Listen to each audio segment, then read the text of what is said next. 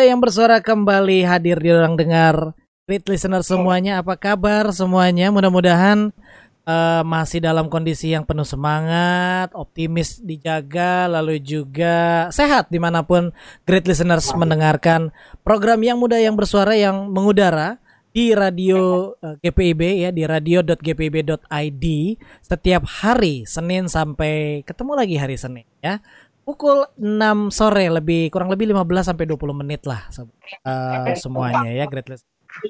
Dan saya tidak sendirian Arthur Tyson tidak sendirian karena ditemani oleh rekan saya ada Bro Ariel ya. Ariel Jones. What's up? Gimana yeah. kabar, Bro? Puji Tuhan baik, Bro. Sehat-sehat. Lo gimana? Sehat ya. Ya, Sehat. Sehat-sehat ya, Bro ya. Iya dong, harus kalau enggak aduh udah situasi kayak begini kan kalau dibikin pusing, udahlah. Akan kelar jadinya nanti. Betul, betul, betul. Mendingan uh, dibawa dibawa santai, dibawa tenang, lalu juga apa ya? Uh, kita kita bisa melihat segala sesuatunya dari yang positif, bro. Positifnya bukan karena positif hasil pemeriksaan swab ya, bukan, tapi positifnya itu ya di mana pun kita ditempatkan dalam segala kondisi apa pun harus optimis harus percaya. Itu ya. Dan hmm, dan sama kayak topik kita kali ini ya bro ya. Kita masih mungkin boleh dibilang ini kelanjutan yang kemarin. Ya. soal persoalan dan tantangan para presbiter muda.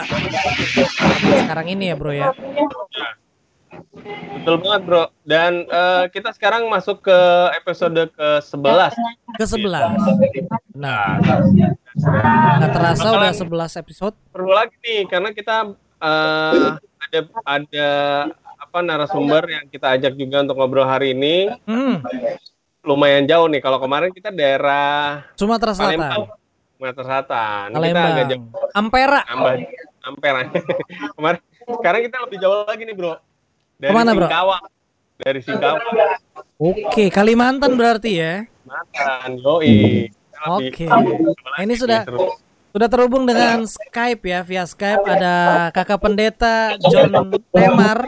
Halo, selamat apa kabar? Siang. Halo Bu, halo, halo kawan Arthur, gimana kabar? Kabar baik, puji Tuhan. Arthur. Mantap, mantap. Ini ada Arthur, ada Ariel juga, kakak pendeta. Ya, Wah. Ariel, kabar baik, kabar baik, puji Tuhan. Ini puji lagi Tuhan, di, saya.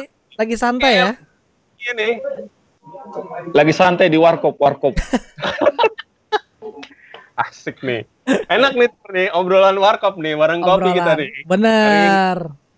Ini uh, apa namanya? Kalau obrolan warkop tuh uh, ringan tapi gurih gitu ya. Mudah-mudahan gurih juga gurih. nih obrolan kita hari ini ya. Kopi emang gurih ya, Tur? Kenapa? Kopi kayaknya nggak gurih deh. Nggak gurih, pahit. iya sih. Uh, nggak, kalau pahit jadi jadi nggak enak dong ngomongan. Tajam, tajam. Tur, ya, ya, saya rasa tidak kalah tidak kalah dengan ini, tidak kalah serunya dengan Hotman Paris lah. Oh, asik. Iya, iya, iya, iya, bisa, bisa, bisa. Benar, benar, benar. Kakak Pendeta, bagaimana kabar Singkawang di sana? Ya. Ah, puji Tuhan baik. Jadi Singkawang sudah mulai masuk zona hijau sebenarnya. Untuk COVID ya, COVID-19. Okay. Kita sudah masuk zona hijau. Jadi ya puji Tuhan. Mantap. Jadi sudah agak-agak sedikit lega. Hmm. Cuma memang masih tetap jaga-jaga inilah. Tetap jaga semua harus pakai masker. Protokol kesehatan masih tetap ketat dijalankan di sini. Oke. Okay. Nah, uh, jemaat sendiri bagaimana? Uh, maksudnya kan ini semua kan merata ya kalau bicara pandemi di Indonesia juga yang yang yang dialami itu merata semuanya uh, ibadah contohnya ibadah harus ditahan sebentar apa ditahan untuk tidak langsung di gereja ya live streaming. Kalau di sama nggak di Singkawang?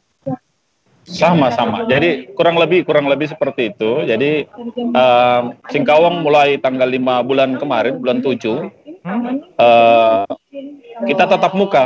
Sebelum-sebelumnya kami tetap kami live streaming memang langsung live memang. Jadi kami nggak rekam. Oh, Jadi memang live streaming. Uh, karena memang ya kebetulan bukan suatu kebetulan sih itu berkat Tuhan sebenarnya. Jadi kita dikasih apa namanya sinyal bagus. Jadi ya bisa lah.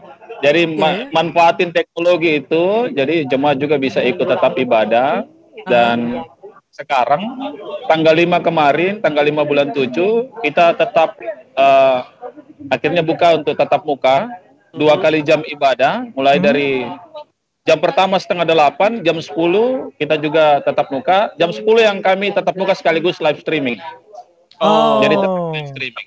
Tetap iya. ada. Ya? Jadi jemaat, mm -mm. jadi jemaat yang sakit, jemaat yang mungkin masih agak takut-takut, termasuk oma-oma yeah, yang yeah. belum diperbolehkan secara ini, uh, dari segi usia mereka tetap ikut live streaming di rumah. Jadi ya itulah untuk bisa memfasilitasi supaya mereka juga tetap dalam dapat sarapan apa asupan gizi rohaninya tetap dapat. Gitu. Tetap ada ya. Oke. Okay. Okay.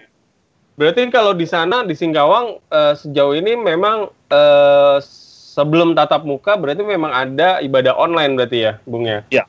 Ya, kita tetap ibadah online kemarin. Ibadah online. Jadi mhm. ya kalau kalau um, jemaat memang karena ini mungkin karena di kota Singkawang ya.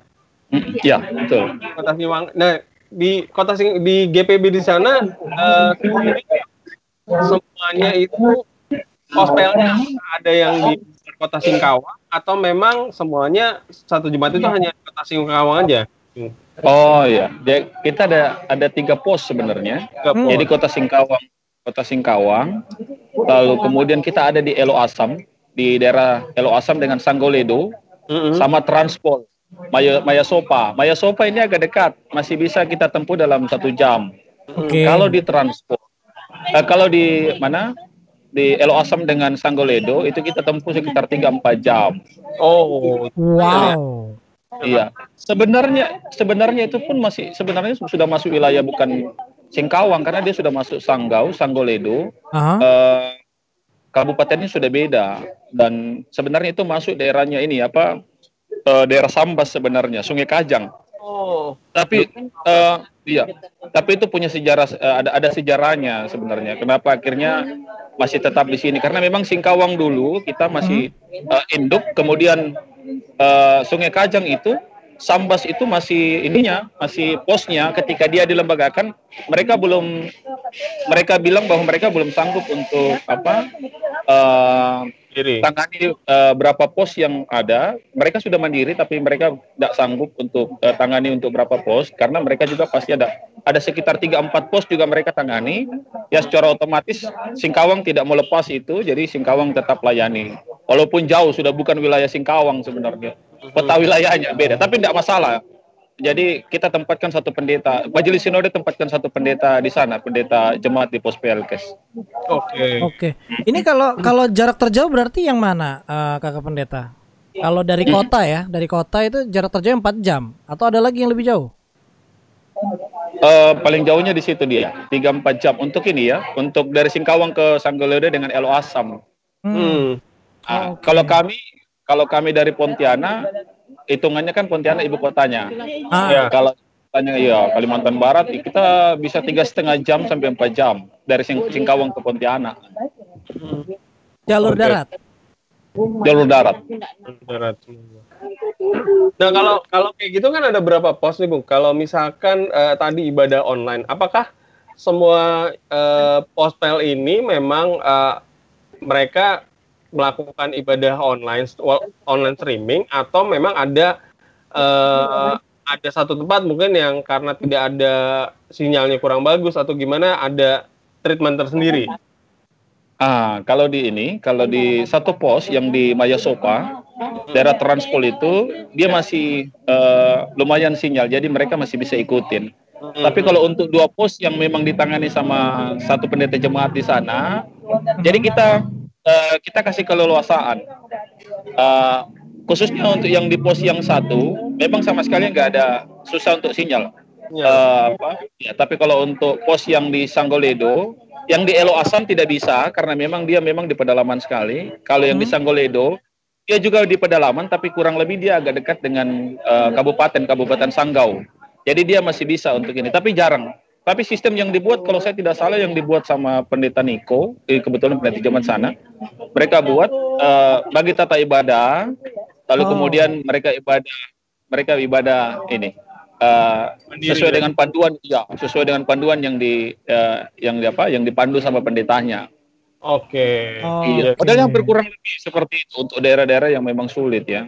Hmm. Oke. Okay. Nah ini tentunya uh, masih banyak ya yang ingin kita tanyain juga nih, great, uh, great listeners ya. Uh, apalagi uh, pengalaman ber, ber berpelam, berpelayanan di di daerah Kalimantan tuh seperti apa? Karena ini bukan tempat yang baru juga ya buat kakak pendeta. Ada tempat-tempat lain yang mungkin sebelum di Singkawang yang bisa kita kulik nih bro uh, di yeah. yang muda yang bersuara kali ini. Tapi kita harus break dulu ya. Uh, okay.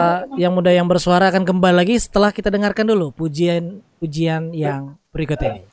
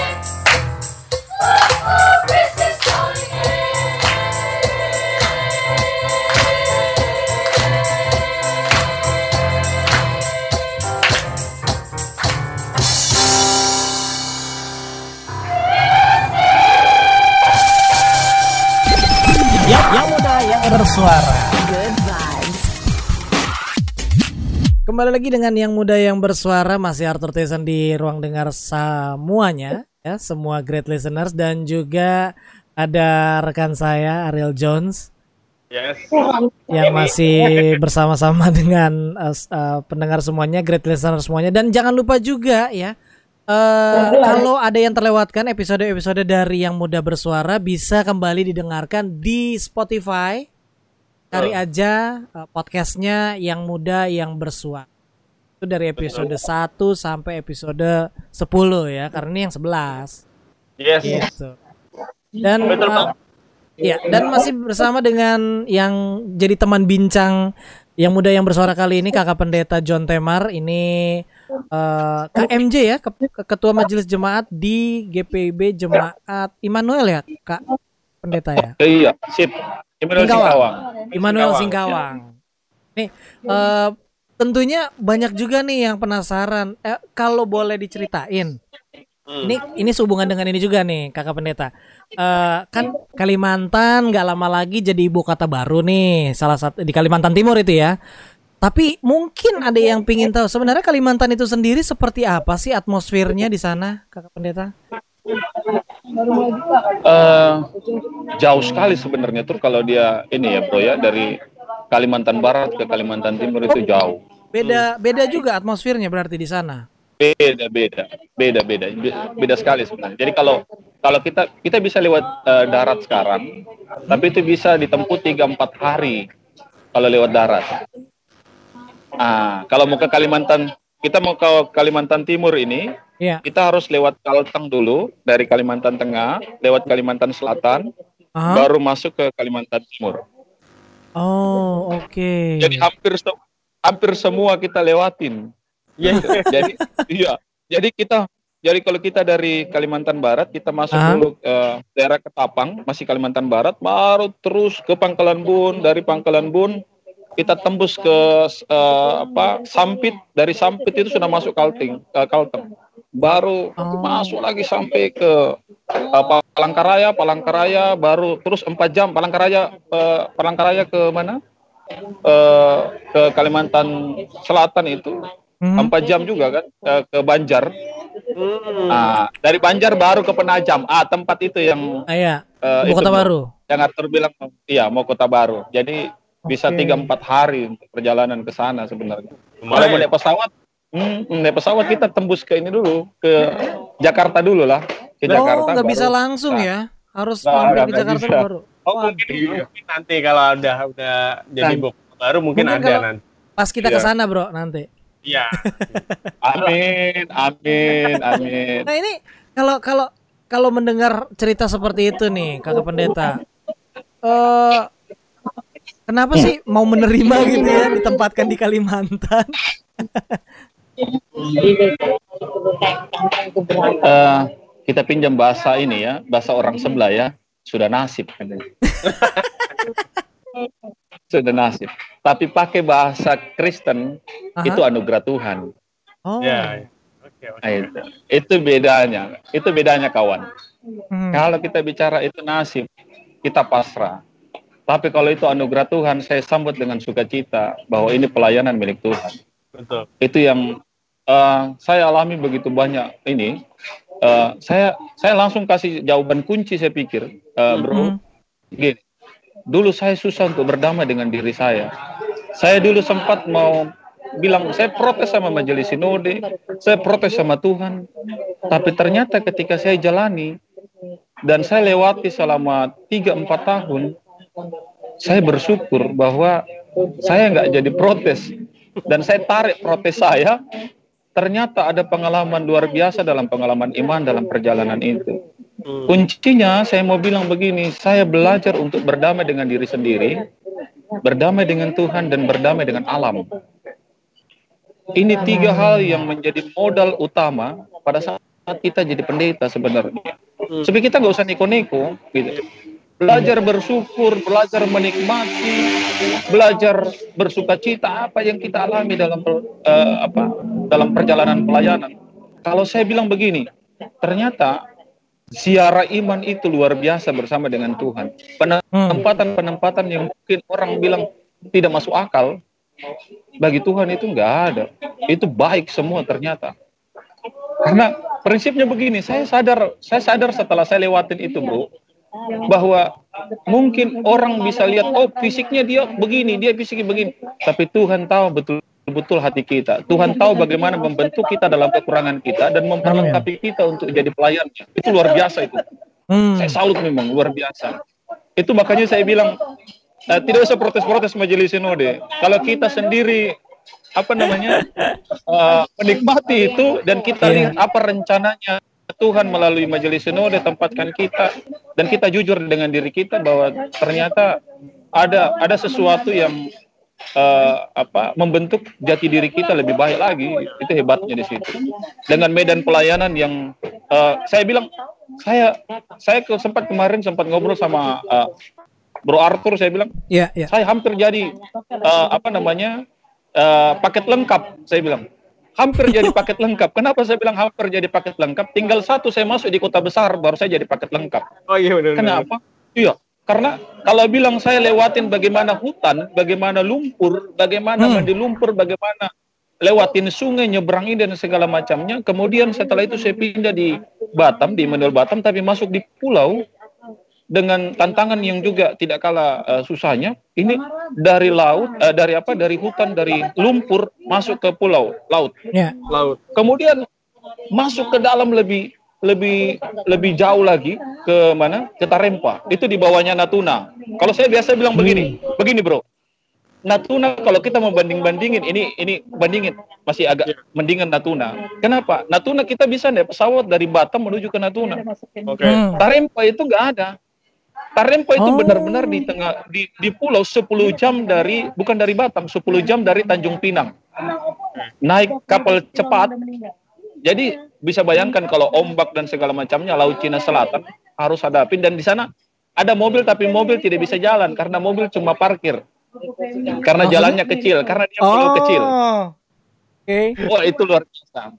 Pokoknya ini bro, uh, bro Ariel dengan bro Arthur yeah, jangan yeah. pernah bayangkan sudah sampai di mana? Sudah sampai di Tarempa, bulan-bulan berber itu sudah mulai uh -huh. September, Oktober, November, Desember, membayangkan untuk bisa keluar dari situ. Gak usah. Gak usah bermimpi terlalu ini uh, berangan-angan untuk keluar dari Tarempa. Nikmatin saja. Karena kenapa? ya, karena ombaknya kita nggak bisa keluar. Susah. Ombak okay. sudah besar. Gitu. Wow. Laut Cina Dia perbatasan Vietnam kan. Jadi luar biasa memang. Makanya saya bilang luar biasa. Uh, Tuhan bentuk kita dengan cara yang luar biasa. Saya jujur saja saya orang paling takut uh, ini paling takut dulu dengan kalau lihat laut malam gelap ketika hmm. saya ditarik saya bilang ini Tuhan maksudnya apa ini dia kirim saya Eh, saya sampai di sana. Saya tidak lagi takut untuk itu. Jadi ternyata ada obat yang Tuhan sedang kasih dalam rangka untuk melawan ketakutan saya. Itu salah satu contoh okay. mungkin yang saya bilang itu hebat sekali itu. Jadi saya wow. coba untuk menggali apa maksud Tuhan dalam dalam diri saya ketika dia menempatkan sesuatu apa menempatkan saya di tempat-tempat yang mungkin bagi orang dalam tanda kutip ah itu dibuang oh itu tempatnya susah bagi saya iya, itu kalau menyenangkan iya betul bro saya bilang kalau saya bilang begini bagi orang itu tempat buangan, bagi saya itu anugerah Tuhan ketika melayani bersama dengan Tuhan. Wow. Betul. Oke, lumayan berarti banyak banget ya Tur ya. Apa namanya hmm. pengalamannya uh, luar biasa ya. Waktunya maksudnya di di berarti kurang lebih udah berapa berapa tahun Bung? Maksudnya dari awal dari awal uh, masuk jadi uh, pendeta sampai saat ini berapa berapa tahun tuh Bung? Saya saya pelayan baru 10 tahun lebih, 11 tahun hitungannya. 11 tahun lah kurang lebih ya. 11 tahun. Jadi berapa tempat yang sudah dilewatin? Empat tempat. Saya termasuk cepat. saya termasuk cepat, ya? cepat hitungannya kalau saya bilang ya? saya termasuk cepat. Ya puji Tuhan tapi bukan karena masalah-masalah kemudian dipindahin karena masalah ini bukan. Tapi saya tidak tahu. Biasa saya bercanda dengan teman-teman pendeta, saya bilang, uh -huh. Mas, lu sudah sama dengan ini uh, tahun pelayanan kita, tapi kau baru tiga, saya sudah empat, kau baru dua, saya sudah empat. tapi bukan ini. Jadi kadang-kadang tiga tahun setengah gitu, yeah. empat tahun, tiga tahun sudah sudah pindah. Ya, tapi ya, saya pikir itu cara Tuhan, cara membentuk kita ya. Saya tidak tahu bagaimana ya. Dia tahu paling tepatnya di mana kita. Ya, iya, iya, iya. Wah ini ini sebuah apa ya sebuah nilai pelajaran lah kalau boleh dibilang dalam kehidupan juga ya bahwa apa pun yang yang yang sahabat eh sahabat datu yang uh, great listener dapatkan gitu ya itu pasti ada maknanya ada maksud dan nilainya ya bro ya betul betul betul banget jadi jadi jangan cuma dilihat dari segi uh, apa namanya ego egonya kita manusianya manusianya kan kadang orang ada yang waduh ini tempatnya kacau banget gitu kan aduh males yeah. nih gue nih tapi kalau kita lihat itu dari kacamata um, apa iman. namanya iman itu pasti akan beda ya dengan cara belajar. Setuju sih dengan dengan kita belajar dengan begitu kita yeah. belajar untuk mensyukuri, belajar untuk menerima sehingga yeah. uh, hasil akhirnya juga pasti akan lebih bagus gitu dan iman kita juga akan semakin lebih kuat lagi bahkan mungkinnya. Nah iya belajar menerima itu dan itu nggak gampang ya bro. Kalau iya. Bro, Bro Ariel. Bro. Ya. ya itu itu tadi kuncinya tiga yang saya bilang ya. damai dengan diri sendiri damai hmm. dengan alam damai dengan Tuhan betul, betul. kalau tiga hal ini kita tidak bisa capai dalam diri kita saya yakin hanya keluh kesah kita hanya selalu lihat dari kacamata Bergumul, manusia ya. Ya. Ya, ya, karena ya. kita belum damai dengan diri kita dan kita akan selalu hanya memikirkan kenapa begini kok ya. dia kok begini kita akan selalu bertanya tentang hal-hal uh, secara uh, manusia kita. Tapi kalau kita sudah berdamai dengan diri kita, kita tinggal membiarkan Tuhan pakai kita di mana dan kita akan selalu berusaha untuk melihat cara pembentukan Tuhan dalam siara iman pelayanan itu. Mm-hmm. Kita akan selalu melihat, oh ini dia ternyata, oh Tuhan punya maksud ini dia. Jadi kita mm. tidak menghabiskan energi kita hanya untuk melihat kenapa Tuhan bikin kita kayak begini gitu. Tapi kita akan uh, menghabiskan energi kita bersama dengan Tuhan ketika kita melihat oh Tuhan punya maksud ternyata mau bentuk saya seperti ini oh Tuhan kasih anugerah saya begini oh Tuhan mau supaya ada jemaat Tuhan yang sedang menangis di sana untuk saya dampingi di sana gitu hmm. jadi itu kuncinya memang kalau bagi saya bagi saya bro Oke, nah kita harus break kembali nih, uh, kakak okay, pendeta okay. dan great listener yeah, semuanya ya. Uh, dan wah ini menarik banget. Uh, kalau kalau ini live mungkin kita bisa buka line interaktif ya tapi uh, nanti kita siapin nomornya nomor SMS WhatsAppnya. Untuk sekarang ini great listener bisa kirim kritik dan saran deh via email uh, ke yang muda bersuara 2020 at gmail.com yang muda bersuara 2020 at gmail.com bisa kirim juga lagu-lagu karya sendiri atau cover gitu ya bro ya. Biar bisa tayang nanti program ini dan di radio GPIB tentunya. Dan Betul. dengerin juga eh, episode-episode uh, dari yang muda yang bersuara di mana, Bro? Di Spotify pastinya. Ada di Red Listener bisa tinggal search aja di Spotify itu ada yang muda yang bersuara nanti ada di pilihan podcast. Nah, itu nanti akan ada tuh di podcast. ada tawaran kopi juga. Apa namanya? Ada episode dari pertama sampai episode yeah. 10. Nah, pokoknya semuanya ada di situ ya. Oke, nanti ya. kita lanjut lagi. Kita break dulu untuk dengerin yang satu ini.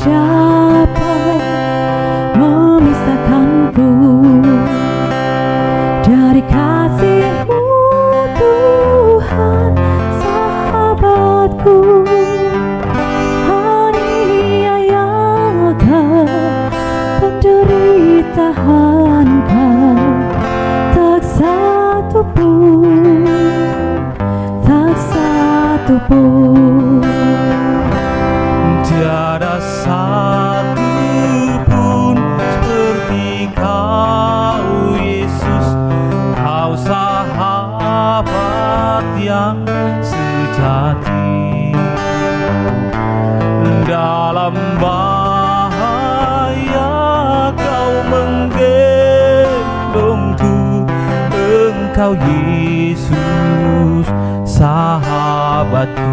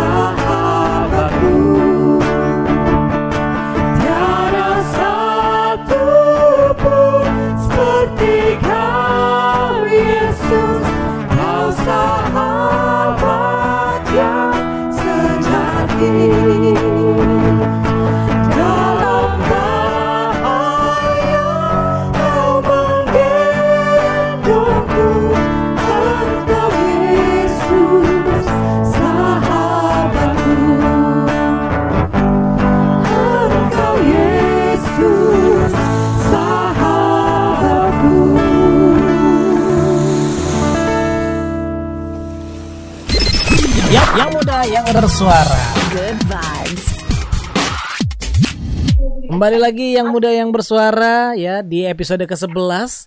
Kali ini kita setelah episode sebelumnya kita jalan-jalan ke Sumatera Selatan, kali ini kita men menghampiri wilayah Kalimantan, tepatnya di Singkawang nih, listener semuanya ya. Ya bro ya. Ini seru, ya, seru banget ya bro. Bener. Ada ada nilai yang sangat menarik, terutama Bener. dengan dengan begitu banyaknya presbiter muda di GPIB terutama ya bro ya. Presbiter ya. presbiter muda uh, yang mungkin mungkin saja mendapatkan tugas saat ini sebagai pelaksana harian. Eh, betul ya pelaksana harian majelis jemaat PHMJ ya.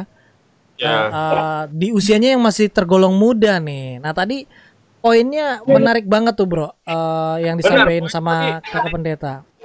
Ya ya yang disampaikan sama uh, Bung John ini tadi lu sangat dan itu personal uh, ini jadi pelajaran pelajaran baru juga sih. Berdamai dengan hmm. diri sendiri berdamai dengan alam betul. betul. Satu lagi apa bro tadi kurang kurang jelas satu lagi. Dengan diri berdamai sendiri dengan alam. dengan alam sama dengan Tuhan yang pasti kan? Dengan Tuhan nah, itu ini berlaku buat bukan hanya untuk uh, bukan hanya untuk uh, mungkin Bung Jo Bung Jon Joang gitu loh. Mungkin buat semua, apa pun itulah yeah. ya, apa pun pekerjaan yang kita lakukan. Uh, ini akhirnya saya rasa ini jadi jadi sangat berpengaruh apalagi di tengah pandemi gitu kan. Hmm. Semua pasti akan merasakan pribadi merasakan ah, ini banget kerja di, di zaman sekarang baru ini nih gitu kan di tengah kita pakai masker kita harus uh, apa namanya harus menyesuaikan diri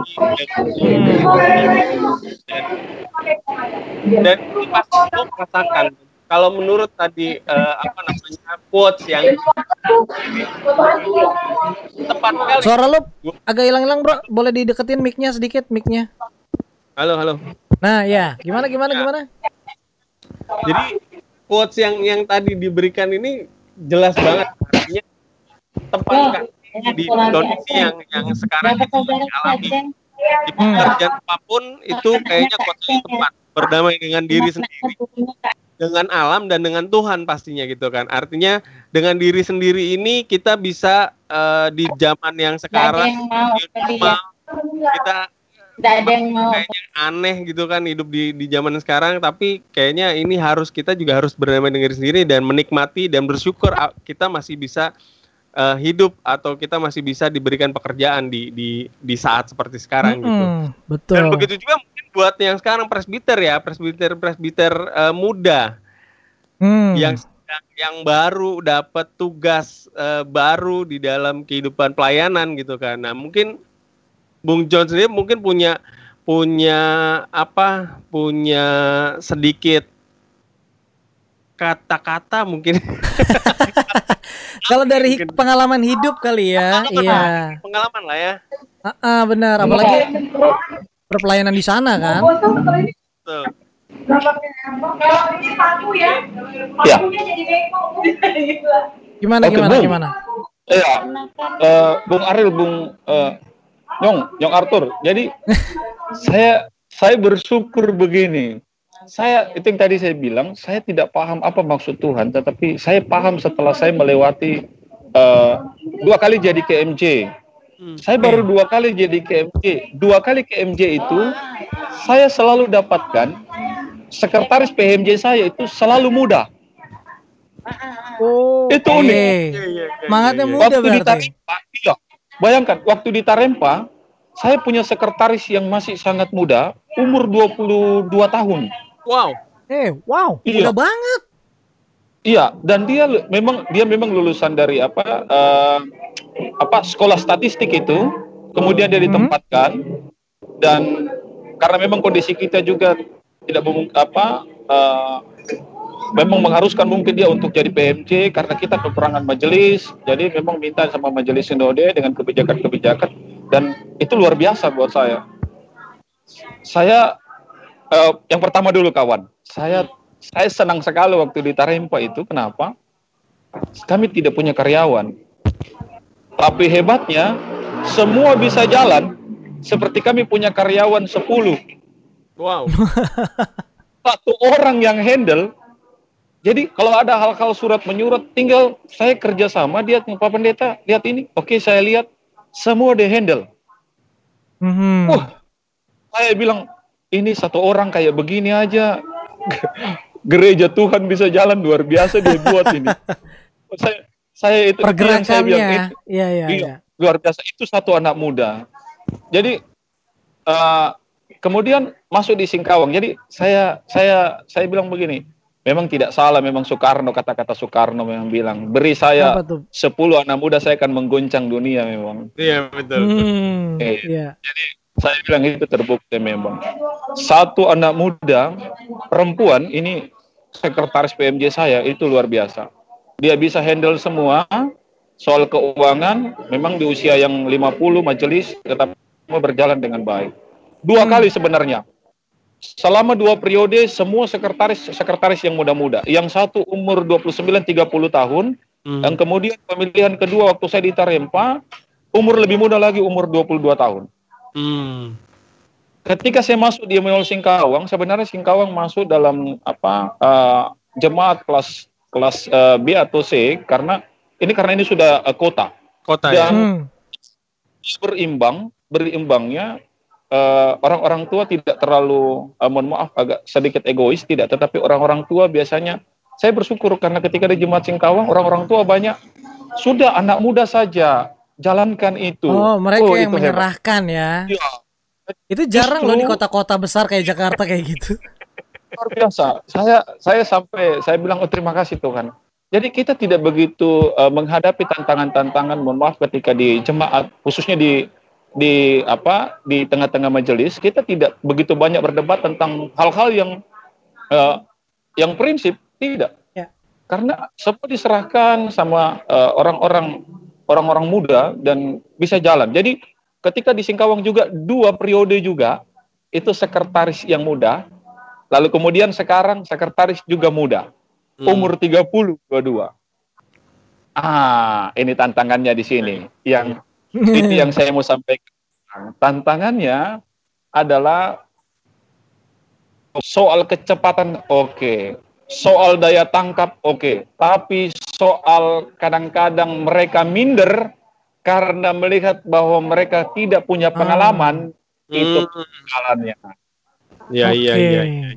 Ini. Jadi innernya ya. Iya benar. Jadi di sini peran serta pendeta itu perlu. Peran pendeta di sini kasih mereka motivasi, dorong mereka bahwa saya sering bilang begini, lu jangan beda, lu jangan bilang Tuhan tidak sedang pakai dirimu. Dalam usia muda ini seharusnya hmm. dirimu lebih berbangga diri karena dalam usia ini Tuhan pakai kau tempat yang luar biasa. Ya. Hmm. Kenapa luar biasa? Ini tempat strategis dalam pengambil kembali eh, pengambil pengambil kebijakan strategis kau bisa ditempatkan memutuskan sesuatu yang sangat strategis di dalam gereja. Hmm. Dan okay. tidak semua orang tidak semua orang punya kesempatan yang sama seperti dirimu. Ya. Yeah. Mm. Itu. Jadi yeah, yeah, sebenarnya yeah. saya mau bilang begini, saya sedang membangun mentalitas dia mm. uh, karena tidak usah lagi bicara soal kecepatan bagaimana cara kerja. Mm. Tidak usah lagi kita bicara bagaimana soal uh, kemampuan daya tangkap mereka. Tidak ya. usah. Yeah. Karena itu sudah dijamin sebenarnya.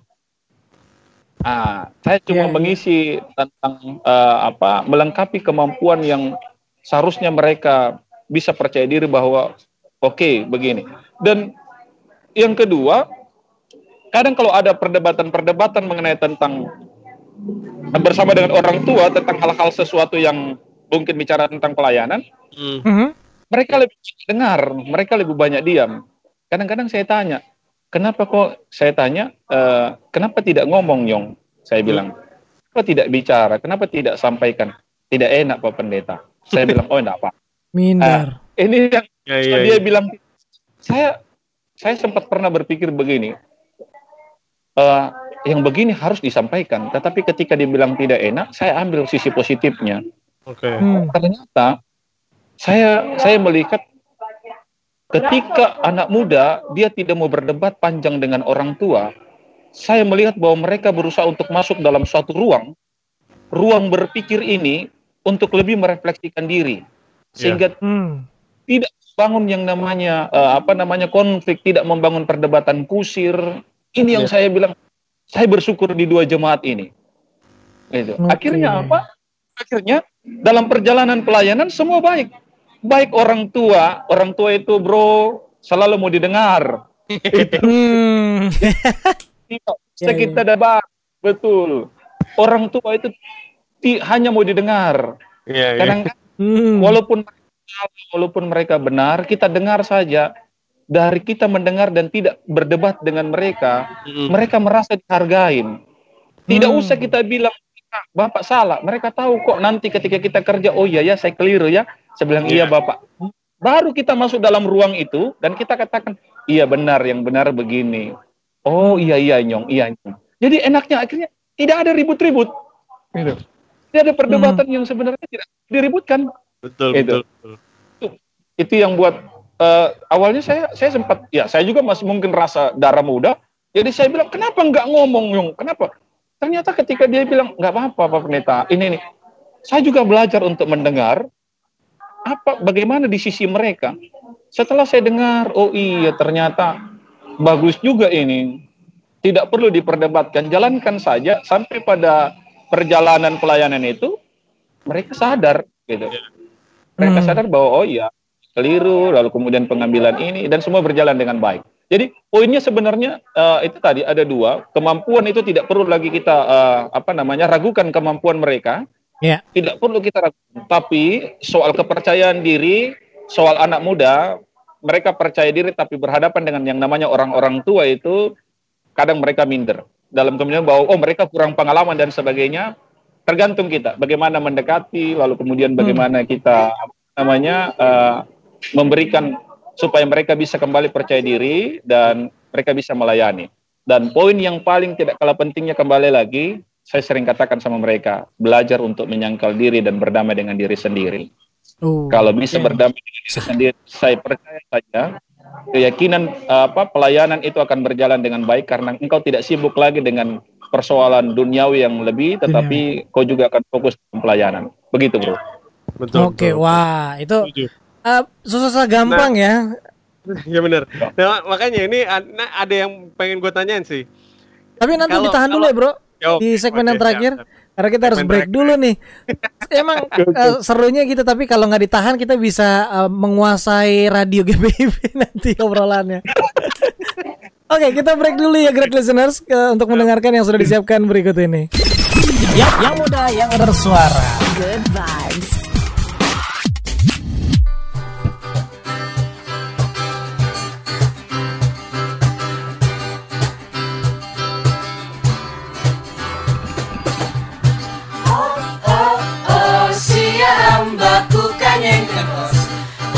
vibes.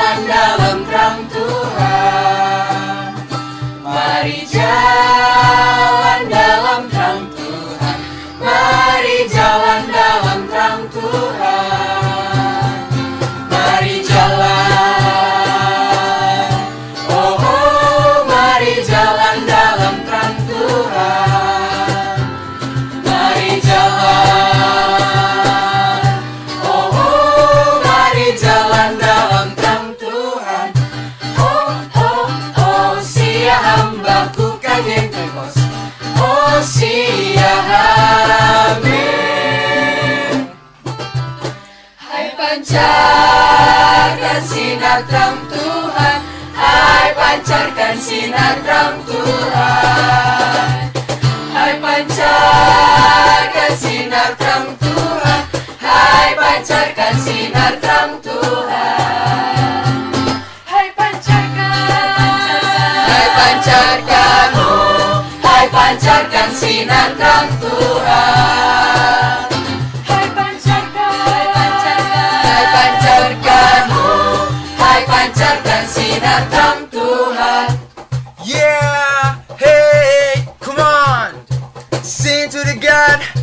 See a hamba, God bless you. What are you going to? Said like God just what to do, cause you know what's good for you. Just use the narrow path. Sometimes the hard work isn't bad. Tetaplah di jalannya, slow jam bersamanya Jangan lupakan firmannya, ingatlah firmannya Selalu percaya padanya, sebab dialah Iya Sia hamba, hamba, sia hamba. Sia hamba sia hamba.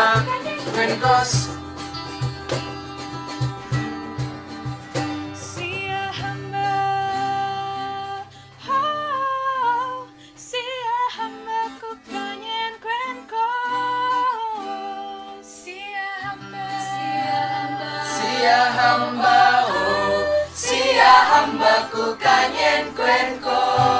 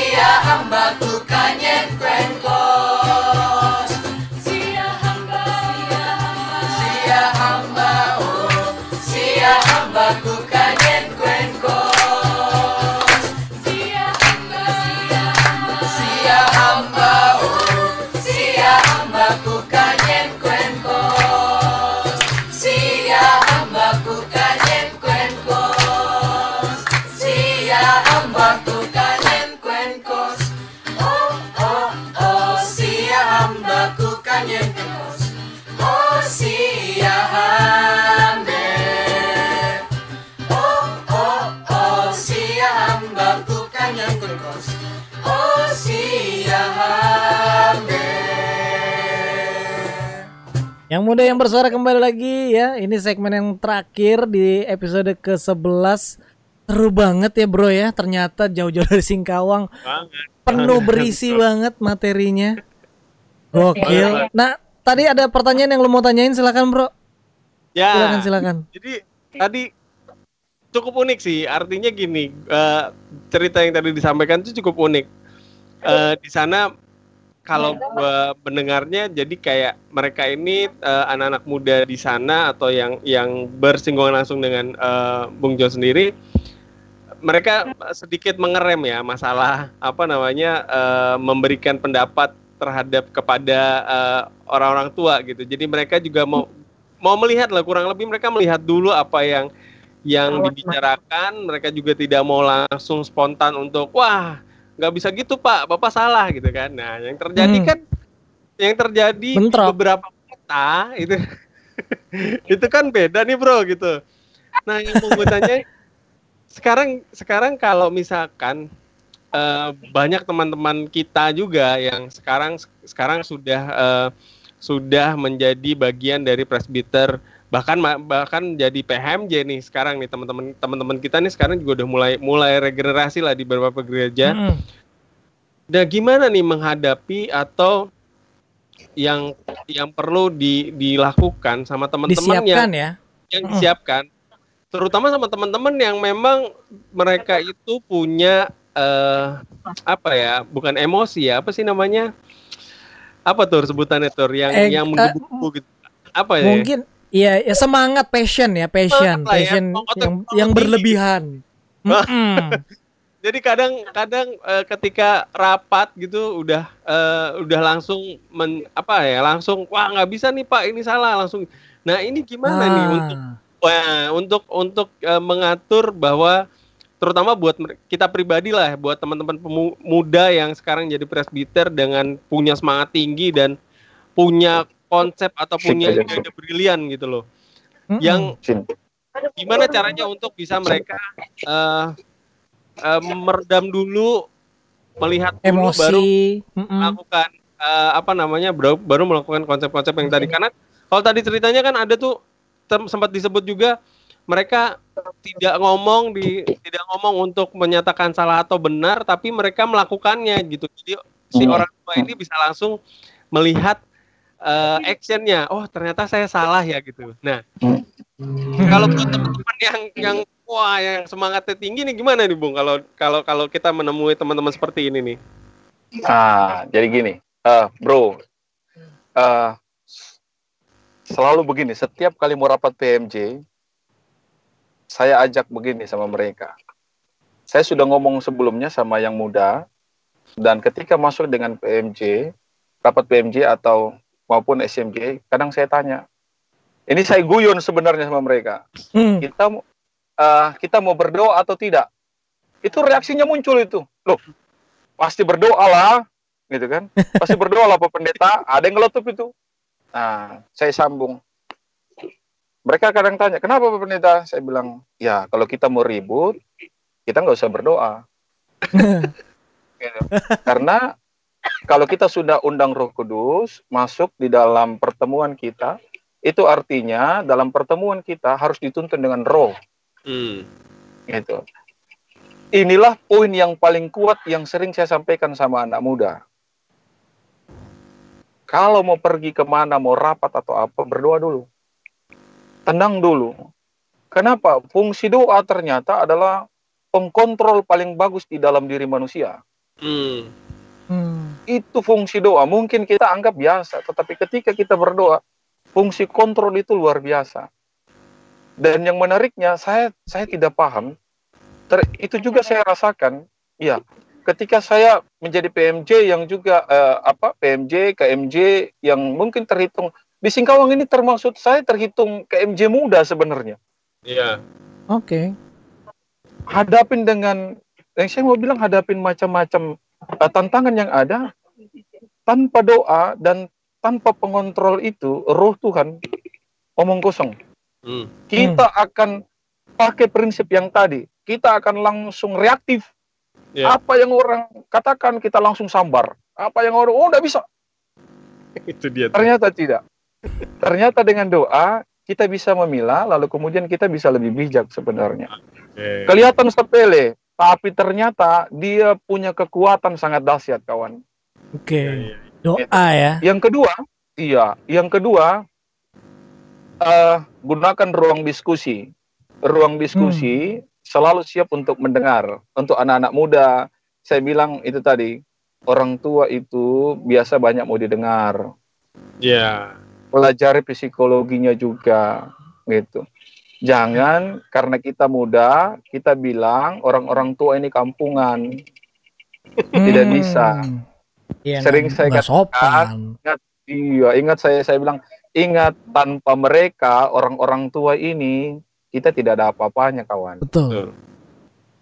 Justru dari mereka lah kita belajar banyak hal dan kita bersyukur kalau kita melewati berapa dekade atau berapa masa dari yang Hmm. mungkin tidak pegang HP sampai Hmm. pegang HP sampai layar sentuh kita kita rasakan itu. Mereka mungkin Ya. tidak rasa atau mereka rasa tetapi mereka jadi gaptek itu sebenarnya waktu di mana kita berbagi ilmu. Tapi Mhm. bukan bukan waktu untuk berdebat terlalu panjang, habis-habis energi. Sering saya ngomong itu, Bro. Betul, Gitu. betul, betul, betul, betul. Ah, Benar, saya benar. bilang begini terakhir, Bener banget. Kalau banyak habis energi di situ, jangan pernah berpikir kemuliaan Tuhan sedang hadir di situ. Karena kita hanya habis energi di situ dan kemuliaan Tuhan tidak ada kawan. Hmm. Akhirnya mereka banyak eh, teman-teman ini, oh, oh iya ya Pak Pendeta ya, iya nggak usah saya bilang. Kalau saya bagi saya ya, dan saya bersyukur mereka coba terapkan mereka banyak dengar mereka ya saya dapat dua PHM sekretaris yang muda sangat muda. Empat hitungannya sebenarnya kalau saya dari Tarempa sampai di Singkawang Hmm, empat empat sekretaris saya sekretaris muda. Dan karakter mereka ketika saya sampaikan itu eh, saya nggak paham apakah mere- apakah mereka begitu menjunjung tinggi pendeta sehingga apa yang saya sampaikan mereka dengar dan mereka juga aplikasikan itu. Hmm. dan itu saya bilang bagi menurut ukuran saya itu berhasil Ya. bukan saya yang berhasil tetapi mereka berhasil untuk melihat eh, makna dari pekerjaan mereka setelah kita berdiskusi dan saya sampaikan eh, biarkan Tuhan di depan. Kayak khotbah tadi lah kawan gitu kan? Iya. Eh, Iya, biarkan Tuhan di depan supaya segala sesuatu itu bisa bisa kita selesaikan. Termasuk bicara dengan eh, apa tantangan-tantangan pelayanan. Salah satu tantangan pelayanan itu kan bagaimana apa eh, ide-ide baik sorry ide klasik ide kampungan bahasa kasarnya begitu dengan ide-ide eh, apa ide-ide yang eh, kekinian gitu Ya, ya, ya. Mhm, Ide-ide ke- mhm. itu sekarang ya seperti ini kita harus diperhadapkan dengan uh, live streaming dengan teknologi Ya. di mana mungkin banyak orang tua tantangan saya agak sedikit ke belakang contohnya begini Ya. dulu waktu kita mau live streaming agak susah kenapa karena banyak orang tua masih menganggap bahwa gereja tetap menjadi tempat perjumpaan persekutuan bersama dengan Hmm. Tuhan Yes. tapi Oke. harus ternyata harus kita berikan penjelasan bahwa bukan hanya itu melalui pemikiran anak muda melalui dengan teologi kita sampaikan Bapak Ibu ternyata melalui teknologi juga Tuhan sedang menyampaikan firman-Nya melalui teknologi itu media Hmm. teknologi sebagai salah satu sarana untuk penyampaian firman itu bisa tersampaikan jadi biar kita di mana Hmm. Betul. itu salah satunya ah salah satunya ini yang kita buat Ya, ya, ya, ya, ya. Iya iya iya iya iya. Betul, betul, kurang betul. lebih begitu iya Iya. Oke, wah. Terjawab, berarti terjawab ya. Artinya tadi Iya. ya. Jadi kalau buat teman-teman eh, presbiter muda ya kan, awali dulu dengan doa sebelum rapat. Betul. Kesampingkan ego juga tuh. Yes, betul, betul. Coba Tuh. belajar untuk mendengar. Nah, itu poin bagus sih. Benar. Itu yang susah. Itu yang susah, men. Mendengar Itu yang mendengar susah. pendapat orang lain tuh yang susah. Maunya didengar sama anak muda juga kadang-kadang begitu. Maunya mau didengar juga. Giliran Oh, Bro Tur, Ya. Arthur, Iya iya. ketika kita berdoa, sebenarnya isinya banyak. Ya. Isinya itu salah satunya, ketika kita berdoa, penyerahan terjadi. Kita tidak lagi bicara atas nama pribadi kita, termasuk di dalamnya kita biarkan Tuhan yang tuntun kita. Ego kita Hmm. kita tinggalkan ke belakang. Ya. Ketika Ya, benar. kita berdoa, kita tidak sedang memaksakan kehendak kita kepada yang lain, tetapi kita ke berdoa, kita sedang menyampaikan ide-ide kita tergantung bagaimana kita mengasah bersama di dalam uh, pertemuan-pertemuan itu. Ya. Itu yang semakin jadi kekuatan doa itu tidak hanya sekedar oh doa gini enggak, tapi Hmm. ketika Hmm. kita berdoa dan kita berjumpa dengan Tuhan, ketika berdamai, kita meninggalkan semuanya dan kita lihat kesamaan yang sama yang mau kita bangun dalam Hmm. pertemuan itu. Nah, seperti itu aja kira-kira kira-kira begitu, Bro. Oke, Oke. wah. Ini eh, sebenarnya masih banyak ya, masih banyak Ya. yang bisa dibincangkan tapi waktunya nggak cukup dan kita masih ingin tahu juga pengalaman apa di tempat yang lain juga ya, Bro. ya. Tadi ada apa? Ada pelayanan di kota, hutan, laut, lumpur. Eh di mana tadi ya? Kalau nggak Ya, salah. di lumpur hutan dan lumpur ada hutan dan lumpur Iya. hutan dan sungai ada di laut itu seru banget sih Iya. Dan benar. ya mudah-mudahan ya di next episode kita bisa ngobrolin lagi nih sama Bung Joni ya Benar. Terima kasih banyak ya Kakak Pendeta. Waduh atas waktunya Terima dan wah, Dong Arthur, Ya. terima kasih. Bung Ariel, ya sama-sama semoga pelayanan eh, Bung Pendeta juga di sana semakin eh, diberkati Tuhan ya. Dan- amin. Great listener juga jangan lupa tetap eh, dengerin kita di episode berikutnya nanti Yes. mungkin kita banget. akan bahas juga nih. Mungkin kita akan akan akan bahas juga eh, tema kita masih kita perpanjang nih Tur. Gimana Tur?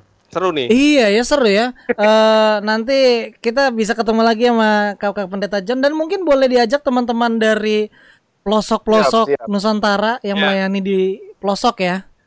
Seru Biar kita juga, juga nih ya. kayaknya nih. Cerita-cerita dari Betul. mereka. Oke. Betul. Oke. Terima kasih sekali lagi kakak pendeta. Salam buat semua eh, jemaat di sana juga untuk keluarga di sana.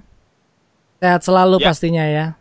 ya, Betul. salam juga untuk semua, Bro Arthur, Ya. Bro, eh, Bro eh, Ariel. Ariel. Doa Ya. yang sama juga, selalu sukses, Amin. Amin. tetap melayani Dalam kerendahan hati.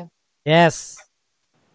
Yes. Yang pastinya dalam pelayanan ini, dalam radio ini, saya pikir nama Tuhan dipuji dan dimuliakan. Amin. Amin. Melalui kalian Oke. banyak orang diberkati. Amin. Amin, amin. Oke, dan sekali lagi eh great listener semuanya untuk berbagai macam informasi eh, apa namanya eh, episode sebelumnya bisa didengerin di Spotify ya dengan kata kuncinya yang muda yang bersuara. Saran dan kritik ataupun mau kirim lagu silakan kirimkan melalui email ke yang muda bersuara 2020 at gmail.com ya. Yang muda bersuara 2020 at gmail.com. Akhir kata Arthur Tyson Ariel Jones. dan juga kakak John pendeta Temar, John Temar dari Singkawang. Kami. Yes. Terima kasih. Sampai jumpa lagi di episode berikutnya. Sampai jumpa. Bye. Bye bye. Thank you for tuning in to Yang yang muda yang bersuara. Good vibes.